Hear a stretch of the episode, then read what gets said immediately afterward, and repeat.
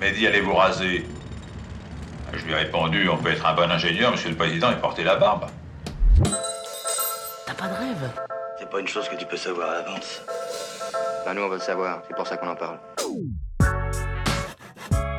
Je suis Mickaël Dumbi, conseiller carrière chez EOX Construction. À mes côtés pour co-animer, Michel Godard de deux podcasts Factorial.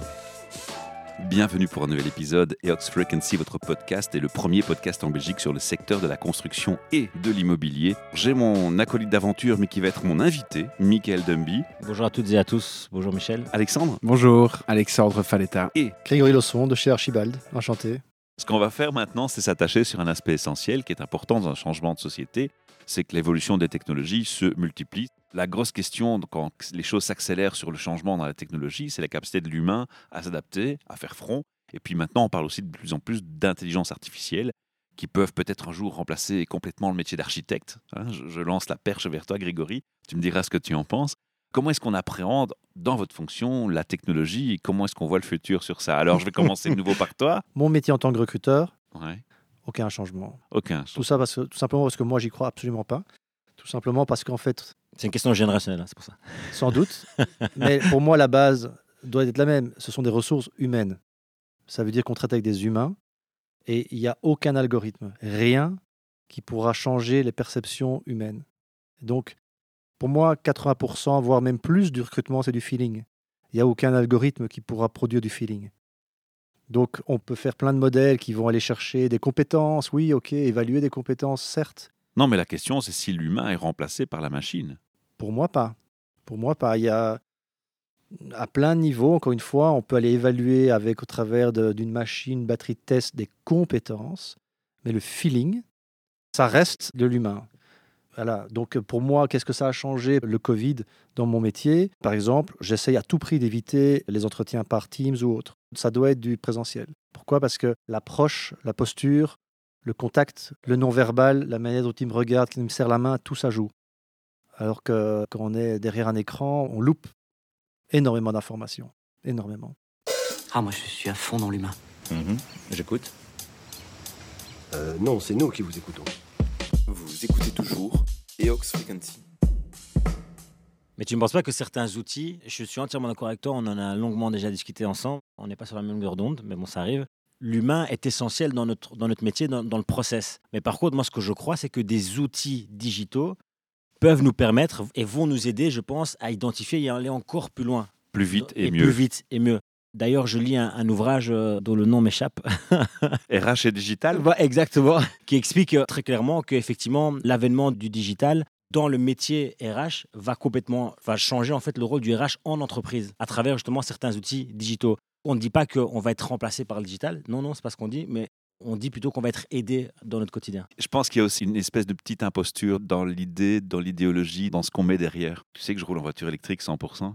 Et on est déjà en train de faire des grands débats. Est-ce que si tout le monde passait à l'électrique, il y aura assez d'énergie, d'électricité pour tout le monde? Alors je te laisse imaginer si on remplaçait tous les humains par des machines et des robots, les besoins en énergie qu'on aurait Oui, à fournir, ce serait juste infernal. Donc moi je pense que déjà rien que sur ça, il y a déjà une imposture, il une exagération, plutôt une exagération sur ce qu'on envisage et ce qu'on voit. Les gens rentrent dans leur utopie, leurs rêves, c'est normal, on peut leur laisser. Mais je pense qu'il faut peut-être un peu nuancer tout ça. Maintenant, je vais laisser la parole à Alexandre qui voulait aussi réagir sur ce thème. Oui, exactement. En fait, je suis d'accord avec euh, Grégory dans le sens où j'essaye à tout prix d'éviter aussi les entretiens Teams, bien qu'on doit, on, se doit de respecter si un client veut faire le premier entretien par Teams euh, ou que le talent aussi n'est pas soit pas rassuré ou veut être précautionneux, ça on doit le respecter. Mais j'essaie évi- évidemment aussi de l'éviter parce que il y a toute cette part de feeling et de langage non verbal. Et si le talent va à l'entreprise aussi, il peut déjà se projeter ou moins. Donc il y, a tout ça qu'on perd si on fait du Teams et de vraiment de façon plus générale par rapport à ma vision sur la digitalisation, je pense qu'elle doit nous donner une valeur ajoutée sur ce qui est chronophage.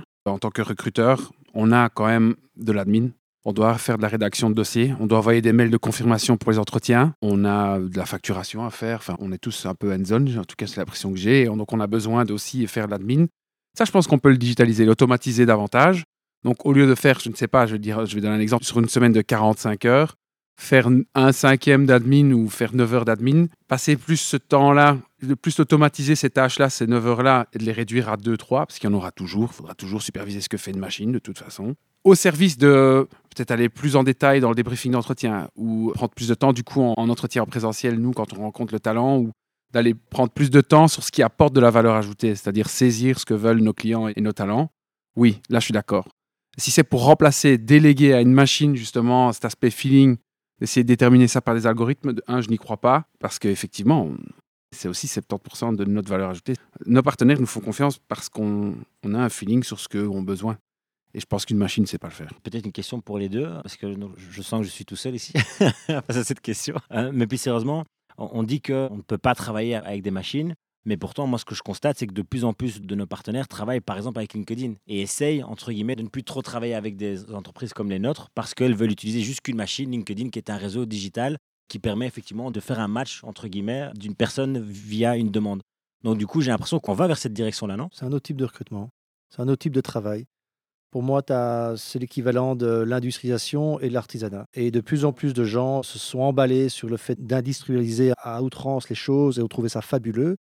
Et qu'est-ce qu'on constate aujourd'hui C'est que certaines personnes retournent vers l'artisan parce que c'est tout simplement mieux fait. On prend le temps de bien faire les choses. Et c'est pour ça que tu refuses les teams, tu veux du présentiel. Exactement. Pour ça et plein d'autres choses. Je rebondis sur, euh, je ne sais pas si tu le fais, Alexandre, mais moi, par exemple, jamais j'envoie un mail automatisé pour un rendez-vous. Non plus. C'est moi qui l'écris. Ça se sent à chaque fois. en Jamais je demanderai à quelqu'un d'autre d'appeler quelqu'un en mon nom. C'est moi qui l'appelle parce que ça fait partie du process, ça fait partie du contact et, du de ce service. que- et, et- et Ce du rapport rouge. humain qu'on a envie d'avoir avec nos candidats. Oui. Ça va jusque-là. Par contre, je suis d'accord sur le fait que on est tous sur LinkedIn. C'est un outil incroyable. Encore euh, hier, je me demandais comment faisaient les autres avant sans ça. C'est bien sûr, mais c'est un outil pour faire une partie du travail. Après, le reste, la valeur ajoutée de la personne euh, doit être là. Quoi. Moi, ce qui me surprend juste, bien que je comprenne les arguments de chacun, ce que j'ai plus de mal à comprendre, c'est que pourtant, faire un recrutement par Teams, ce n'est pas du négatif. C'est un gain de temps. Ça te permet aussi de voir si la personne gère la relation par Teams. Ça veut dire qu'elle gère aussi bien la relation en télétravail qu'en présentiel. Si on fait du télétravail de plus en plus d'entreprises, de toute façon, la présence et les préjugés qui sont liés à tout ce qui est morphopsychologie, le comportement, les attitudes, les gestes, va prendre moins d'ampleur. Est-ce qu'il n'y a pas quelque part, malgré tout, un, paradoxe dans, dans cette réflexion? Moi, je pense que tu as raison. Ça peut être une autre grille d'analyse. On, on le met dans une situation qui peut être également analysée en disant tiens, dans ce cadre-là, est-ce qu'il se présente tout aussi bien que s'il était en présentiel? Ok. Moi, je m'attendais à ce qu'on me dise qu'il faut les deux, en fait. Mais je pense que les deux peuvent être intéressants. Mais on va de plus en plus vers les deux. Excuse-moi, hein, Greg, mais on va de plus en plus vers les deux. Tu regardes les process, euh, par exemple, que nous on a en interne. Ben, la première interview, qu'est-ce que c'est? Afin d'éviter les déplacements et autres, notamment, ben, on te fait un Teams. Mais par contre, une fois que cette première étape est passée, ok, là, le client et le candidat sont d'accord de faire le présentiel. Donc, je pense, là, je te rejoins, on, va On fait vers les une deux. mixité au final. Ouais, de- blended, quoi. Mhm. C'est le ça, ça, screening, c'est- le screening téléphonique est remplacé par un screening Teams, en gros. Moi, je fais pas de screening. Enfin, je veux dire, je les invite direct. Mais donc, ça, c'est une question de méthode. Oui, oui, oui, c'est une question de, méthode, de méthodologie. Mais je parle plus pour les entreprises. Tu vois, donc, les entreprises, effectivement, pas pour nous. Donc, tu as un screening téléphonique qu'on peut faire et puis tu es en présentiel. Mais une fois que tu lances le candidat en process, tu représentes le candidat en entreprise. Mais OK, quelles sont les étapes, monsieur le client ou madame euh, la cliente? OK, ben, première interview, c'est en Teams. Deuxième, c'est en face-to-face. Voilà. Donc, c'est en ça que je dis que ça va être une mixité, euh, je dirais, euh, des deux méthodes. Alors, on va parler des candidats peut-être maintenant. C'est quoi leurs difficultés par rapport à tous ces changements au niveau des technologies, mais aussi des approches par rapport au recrutement? C'est clair qu'aujourd'hui, il y a une batterie de tests qui sont proposés par plein de prestataires, qu'on appelle ça des tests psychologie ou autres. C'est dur. C'est dur d'être chaque fois relayé dans un premier temps à des tests. Voilà, à se dire, OK, que ma vie se résume à 28 questions, et en gros, mes chances de réussite se résument qu'à ça. Alors que si ça se trouve, j'ai un super bon contact avec le boss, et qu'au-delà des compétences que je n'ai pas pour l'instant, le contact est tellement bon que je pourrais avoir le job sur cette base-là. Mais si je passe le test avant, je l'aurai jamais. C'est encore pour moi une barrière à ce qui est censé être du naturel. Et il t'arrive de dire à tes clients, non, faites pas ça? C'est pas une majorité. Hein. Non, non, c'est pas une majorité. Non, mais ça commence à se généraliser. hein. Si tu rentres dans le modèle que tu préconises, Mhm. euh, on est en plein là-dedans. hein. Ça veut dire qu'on se base sur un, un algorithme. J'ai cette option que je préconise toujours en toute fin de parcours et que je ne pose jamais. Je le propose à un client lorsqu'il a un doute et je lui dis, tu sais, il y a des outils. Si tu veux aller lever ce doute, il y a des outils pour ça. Mais si le client vient avec ça d'abord, tu as tendance à lui dire, non, écoute, euh, ah, C'est mon rôle à ce moment-là de approche. conseiller, ça, Voilà. de ne pas se baser uniquement sur euh, une matrice quelconque pour aller évaluer quelqu'un. Voilà. Après, il fait ce qu'il veut. hein. Et c'est peut-être là que ça manque d'humanité aussi. On le voit de plus en plus. C'est la société, on est qui on est. Il ne faut pas changer les gens. hein. Si la société fonctionne comme ça, c'est son modèle, c'est voilà, c'est- ça en dit long aussi. Ouais, mais du coup, justement, on est une société qui tend vers le digital. Je pense que c'est inéluctable que notre métier va se transformer vers du digital. Alors après, à voir comment on le fait et, euh, et pour qui on le fait. Et je pense qu'il faudra adapter certaines choses.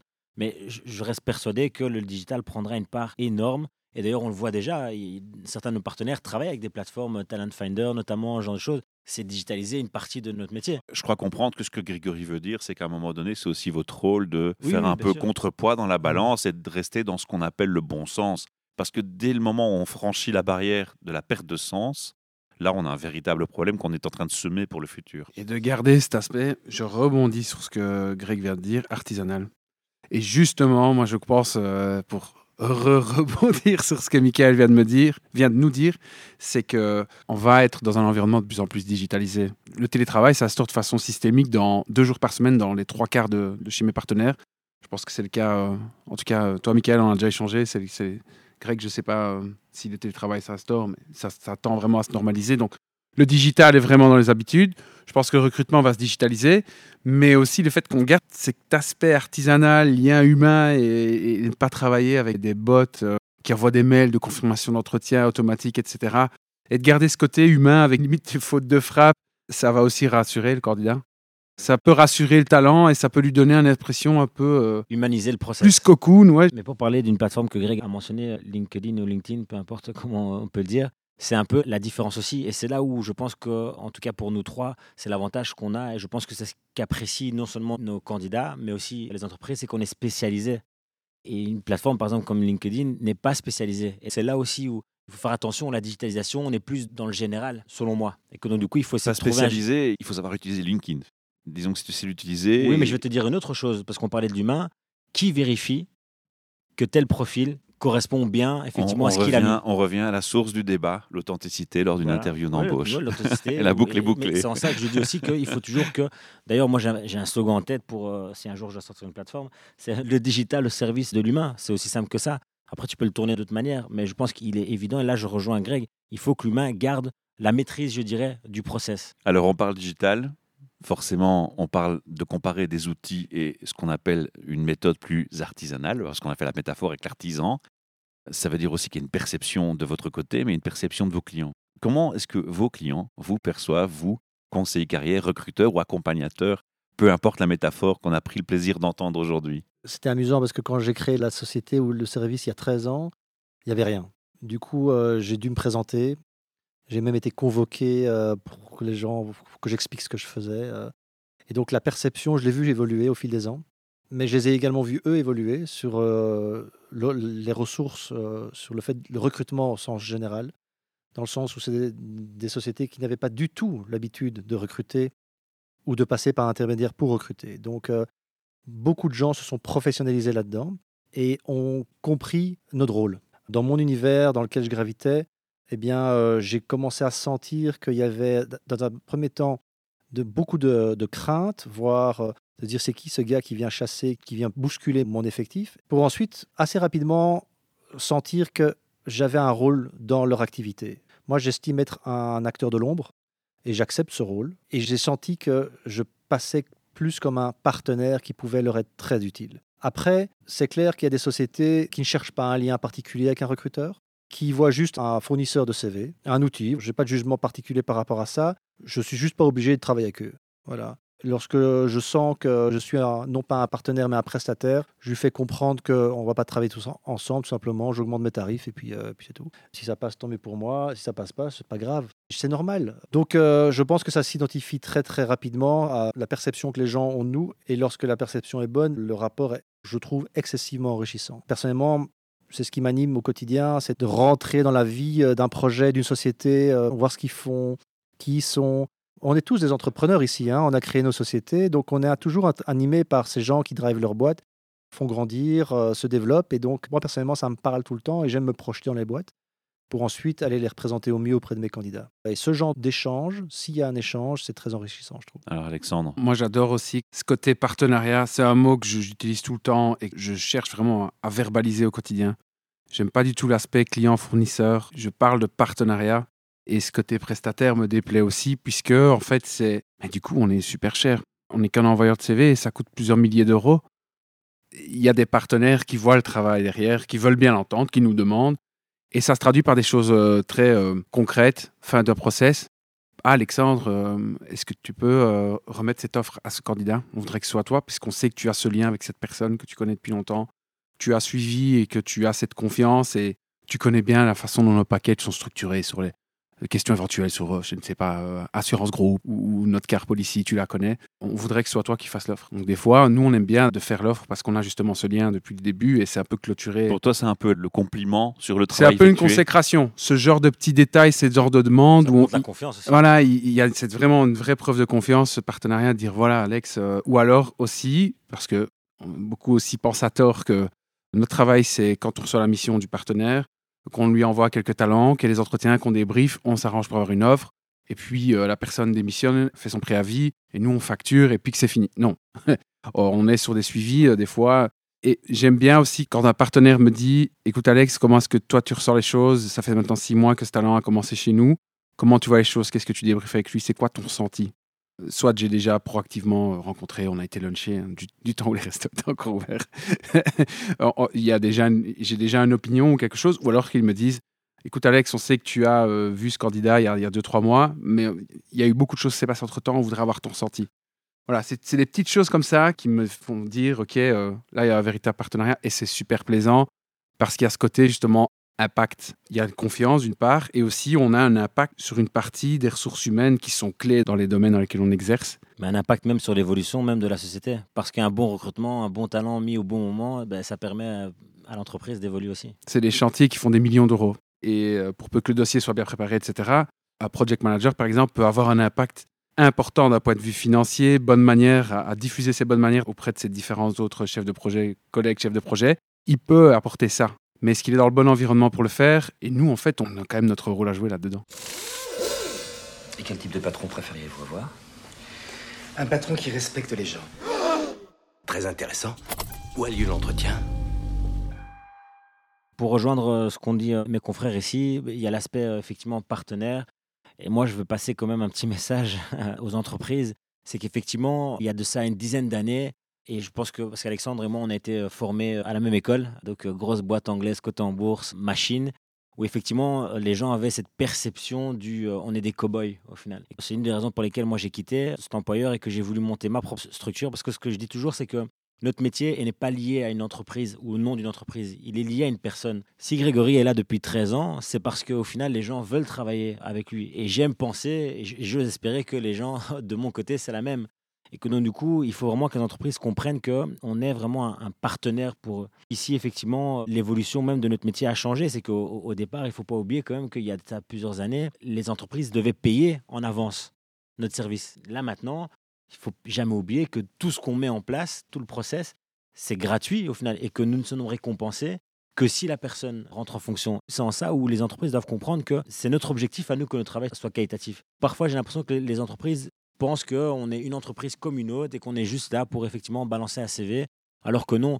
Il n'y a rien de plus gratifiant qu'effectivement quand je collabore avec un partenaire et que c'est la première fois que je travaille euh, avec lui et que c'est primordial, c'est stratégique que je l'assiste et que je l'aide à trouver la bonne personne parce qu'il a besoin de quelqu'un sur un projet qui est stratégique pour lui. Voilà, pour ne pas les citer, il y a des entreprises avec lesquelles j'ai j'ai pu commencer qui ont pu, je pense, à mon humble niveau, vraiment à 1% peut-être, mais le fait d'avoir trouvé, comme disait euh, Alexandre, la bonne personne leur a permis peut-être de gagner de l'argent sur le projet parce qu'il faut ce qu'il ne faut jamais oublier, c'est que les entreprises, du moins générales, si elles remettent le projet en retard, il y a des sanctions et autres, des pénalités financières. Donc c'est un impact aussi euh, sur l'entreprise. Il faut vraiment que, et c'est pour ça aussi que moi je demande toujours aux entreprises partenaires si on peut aller, ne fût-ce qu'une journée, dans leur entreprise, sur leur chantier, pour comprendre l'environnement, parce qu'il ne faut jamais oublier une chose, c'est que nous, on travaille avec une vingtaine d'entreprises, parce que de toute façon, on ne peut pas travailler avec tout le monde, et chaque entreprise ne correspond pas à notre méthodologie de fonctionnement, comme Greg l'a très bien dit. C'est important qu'on puisse nous s'imprégner, parce qu'on représente au final ces entreprises auprès du grand public, au final. Alors moi, je vais proposer à nos auditeurs, qu'ils soient euh, clients ou qu'ils soient euh, candidats, de nous faire un commentaire et nous donner euh, leur opinion sur les différents thèmes qu'on vient de débattre aujourd'hui. Dites-nous quel est votre ressenti à vous par rapport à ce qui se passe avec le Covid, à comment vous voyez votre futur et pourquoi pas aussi votre ressenti par rapport à, à ce sujet de l'intelligence artificielle. Sentez-vous votre job en danger? Serez-vous remplacé par une machine? Je vous remercie tous pour votre participation, votre passion, parce qu'on la ressent chez tous les trois. Bah, merci Alexandre, mais merci. Michael, tu as le talent de nous amener Merci, des gens Michel. passionnés au micro et ça, j'a- j'apprécie beaucoup. à bientôt, au revoir. Au revoir. Au revoir. EOX Frequency. le premier podcast belge qui vous parle du secteur de la construction.